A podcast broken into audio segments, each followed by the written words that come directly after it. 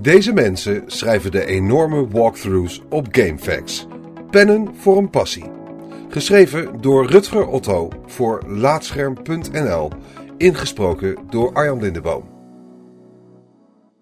Zonder walkthrough op GameFAQs bestaat een game eigenlijk niet. Op die site is door de jaren heen een groot archief ontstaan van gidsen, allemaal geschreven door mensen met een passie voor games. En nog steeds zijn er vrijwilligers die honderden vrije uren steken in het schrijven van walkthroughs. Maar waarom? Een video kijken waarin een let's player voordoet hoe iets moet, is toch veel gemakkelijker dan een tekst doorspitten. Ruim 15 jaar geleden was het niet zo simpel. YouTube bestond nog niet. Ik was aangewezen op de Nintendo hulplijn, maar meer nog op GameFAQs waar mensen enorme naslagwerken in platte tekst publiceerden over bekende en minder bekende games. De website bestaat al sinds november 1995, maar de 21 jaar erna is er in essentie niets veranderd. Ben je op zoek naar een walkthrough of veelgestelde vragen over een spel, dan is de kans groot dat je uitkomt op GameFAQs. Zelfs al zijn er inmiddels veel sites die hetzelfde doen. Wie en waarom?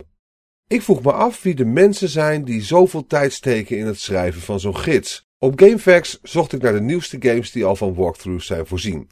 Ik zag ze onder meer voor The Legend of Zelda Breath of the Wild, Persona 5 en Final Fantasy 15. Eén ding hebben ze gemeen. Het gaat om gigantische games en dus ook gigantische gidsen. Een zo compleet mogelijke walkthrough schrijven voor deze spellen kost je wel wat meer dan een weekend.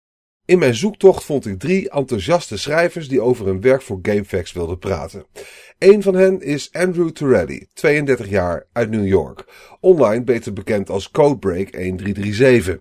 Hij begon ooit met het uitschrijven van Dragon's Dogma, maar zijn meest recente bijdragers zijn walkthroughs van Breath of the Wild en Final Fantasy XV. Torelli zegt het vooral te doen omdat hij het fijn vindt uitleg te geven over games en ze helemaal uit te pluizen. Daar is Alex Kleinharder, 29 jaar uit Californië, het mee eens. Op GameFAQs schrijft hij als Vinheim over games als Fire Emblem en Near Automata. Ik wil graag mensen helpen. En ik vind het natuurlijk gewoon leuk om te doen. Daarnaast heb ik online veel mensen ontmoet die ik nu als vrienden beschouw. Voor Greg, 31 jaar uit het Amerikaanse St. Louis, is het simpelweg een hobby. Het is geweldig om feedback te krijgen en andere gamers te helpen.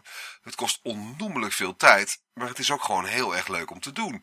Soms ontvang ik donaties wat me helpt om nieuwe games te kopen. Greg benadrukt dat geld niet de drijfveer is, maar dat een donatie van een blije lezer altijd een glimlach op zijn gezicht tovert. De Gouden Gids. Maar hoeveel tijd kost het schrijven van een walkthrough dan? In het geval van Greg, die online schrijft onder de naam BK Stunt 31, betekent het 5 tot 10 minuten van een game spelen en dan opschrijven wat er is gebeurd. Steeds om en om en dat blijven herhalen. Het is een lang en vermoeiend proces. Greg schrijft een naslagwerk over Persona 5. Met die Japanse RPG ben je al tientallen uren zoet als je niet alles opschrijft. Ik ben er nog steeds niet mee klaar. De basis staat al voor zo'n 80%, maar er is waarschijnlijk nog een tweede en mogelijk derde keer doorspelen nodig om de gids te krijgen waar ik hem hebben wil. GameFAQ-schrijver Kleinharder denkt ongeveer 200 uur in Near Automata te hebben gestoken.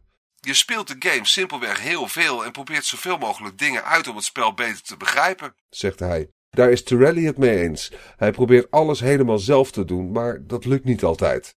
Om informatie over verstopte Korok Seeds en Zelda te vinden heb ik wel hulp ingeschakeld. Dat is bijna niet te doen. Niet iedereen probeert zoveel mogelijk zelf te doen, al is dat meestal wel het startpunt.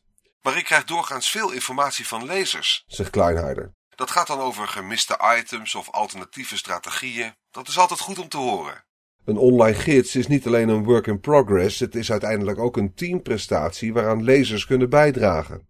Vaak komen de diepere hints en trucs van lezers of andere bronnen, zegt Greg. Als een game net is uitgebracht, is er nauwelijks hulp te vinden. Schrijf je over een game van meer dan 10 jaar oud, dan kun je al van alles opzoeken om te vermelden in je gids. Bestaansrecht. Op YouTube vind je tegenwoordig videoseries waarin games van begin tot eind worden uitgespeeld. Afkijken lijkt simpeler dan in een tekst opzoeken wat je als volgende moet doen, maar geschreven gidsen hebben zeker bestaansrecht, zeggen de schrijvers. Het grootste voordeel is natuurlijk dat je een tekst gemakkelijker doorzoekt dan een video, zegt Greg. Video's zijn ideaal voor het halen van trofeeën en het checken van locaties om verzamelspullen te vinden, maar de meeste video-walkthroughs gaan niet zo diep als een goede geschreven gids. Om walkthroughs te schrijven moet je niet alleen een goede pen hebben, maar vooral een grote passie voor games. Het gaat niet om geld, maar om interactie met lezers en de nieuwsgierigheid om werkelijk alles uit een spel te halen wat erin zit. Je mist altijd wel iets, maar je probeert het zo goed mogelijk te doen, zegt Torelli. Een goede walkthrough complementeert een goede game.